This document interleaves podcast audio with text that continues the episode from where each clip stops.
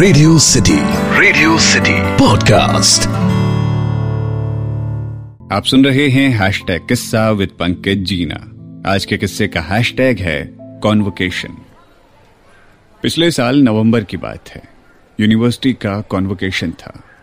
Medal के लिए छात्र छात्राओं को बुलाया गया था। कॉन्वोकेशन गोपेश्वर, चमोली में था। ऋषिकेश से तकरीबन 210 किलोमीटर का पहाड़ी रास्ता था। कभी पहाड़ों पर इतना लंबा सफ़र नहीं किया था मैंने। अगर गए भी थे तो मसूरी वसूरी तक ही गए थे। पहाड़ पर बस में जाने का डर तो था ही, लेकिन एक उत्साह भी था और मजबूरी भी। लिहाजा सुबह पाँच बजे मैं हरिद्वार से चमोली जाने वाली बस में बैठ गया। खिड़की की सीट, एक कोल्ड ड्रिंक और नीला वाला चिप्स लेकर फील्डिंग एकदम सेट कर ली थी मैंने। ऋषिकेश तक सब कुछ ठीक था, लेकिन वहाँ से आगे बढ़ते ही ड्राइवर अपनी फॉर्म में आ चुका था। वो बस को हवाई जहाज़ की तरह उड़ा रहा था। पहाड़ों के घुमावदार मोड़ों के साथ यही होता है कि जब भी आप सफ़र करते हो, तब घुमावदार मोड़ों के साथ आपका सर भी घूमना शुरू कर देता है। एक पहाड़ी पर धूप लगती तो एक पहाड़ी पर गर्मी। जो कोल्ड ड्रिंक्स और चिप्स खा पी लिए थे, वो अब गले तक आना शुरू हो चुके थे। गले से बाहर आते ही इससे पहले बस ने ब्रेक ले लिया और चाय के लिए तीन धारा नाम की जगह पर बस रुक गई। जब चाय के लिए बस रुकी तो एक बार को ऐसा लगा कि वापस घर की तरफ़ निकल लूँ, क्योंकि अभी 80 प्रतिशत सफ़र बाकी था। लेकिन वहाँ ढाबे पर चाय पीकर मन कुछ हद तक फ्रेश हो गया था।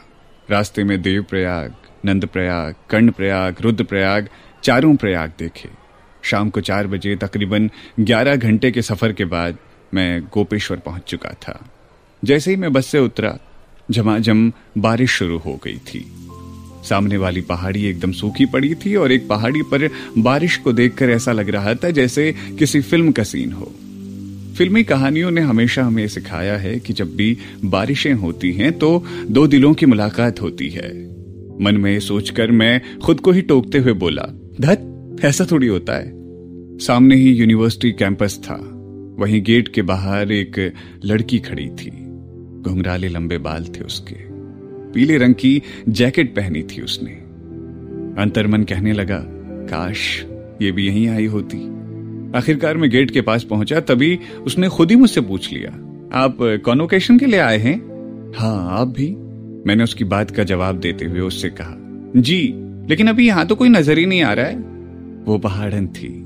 इतने में ही एक सर आए और गेट पर लिस्ट चिपका गए और हमें गेस्ट हाउस में वेट करने को कहा गया।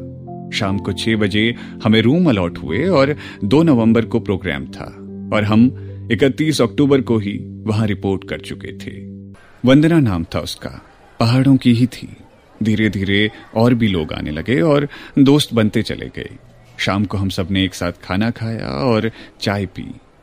एक तारीख को हम सब फ्री थे। इसीलिए सबने घूमने का प्लान बनाया। वंदना और मैं एक साथ थे क्योंकि हम दोनों लगभग एक ही कैटेगरी के थे, क्योंकि हम दोनों चाय के शौकीन थे और मोमोज दोनों को पसंद थे। वो पहाड़ों की ही रहने वाली थी तो इसीलिए उसके लिए खूबसूरती की कोई परिभाषा पहाड़ नहीं थे, लेकिन मेरे लिए तो दोनों ही तरफ़ केवल खूबसूरती ही खूबसूरती थी। धीरे धीरे बातें करते करते घूमते घूमते कब दिन निकल गया पता ही नहीं चला। अगले दो दिन हमने खूब बातें की और फ़ोन नंबर भी एक्सचेंज कर लिया। कॉन्वोकेशन से अगले दिन सुबह पाँच बजे की मेरी बस थी। इसीलिए मैं रात को ही उससे विदा ले चुका था। अगले दिन सुबह चार बजकर पैतालीस मिनट पे मैं बस की खिड़की वाली सीट पर बैठ गया। सुर्ख अंधेरा छाया हुआ था और ठंड पड़ रही थी। मैं मनी मन कुछ उदास भी था कि तभी व्हाट्सएप पर एक मैसेज आया। Bye, happy journey, keep in touch.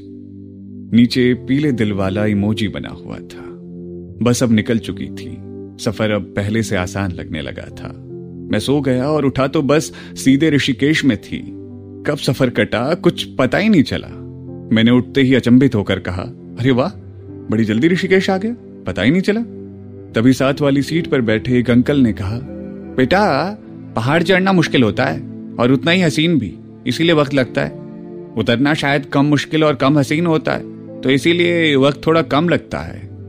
मैं खुश होकर मन ही मन सोच रहा था। वाकई, पहाड़ चढ़ना बहुत मुश्किल होता है और अगर पहाड़ों की रानी मिल जाए तो बहुत हसीन भी। तो ये था आज का हैशटैग किस्सा कॉन्वोकेशन जिसे लिखा था नवनीश भारद्वाज ने। उम्मीद है आपको कैसा पसंद आया होगा। सुनते रहिए रेडियो सिटी मेरा नाम है पंकज जीना, ये है हैश किस्सा।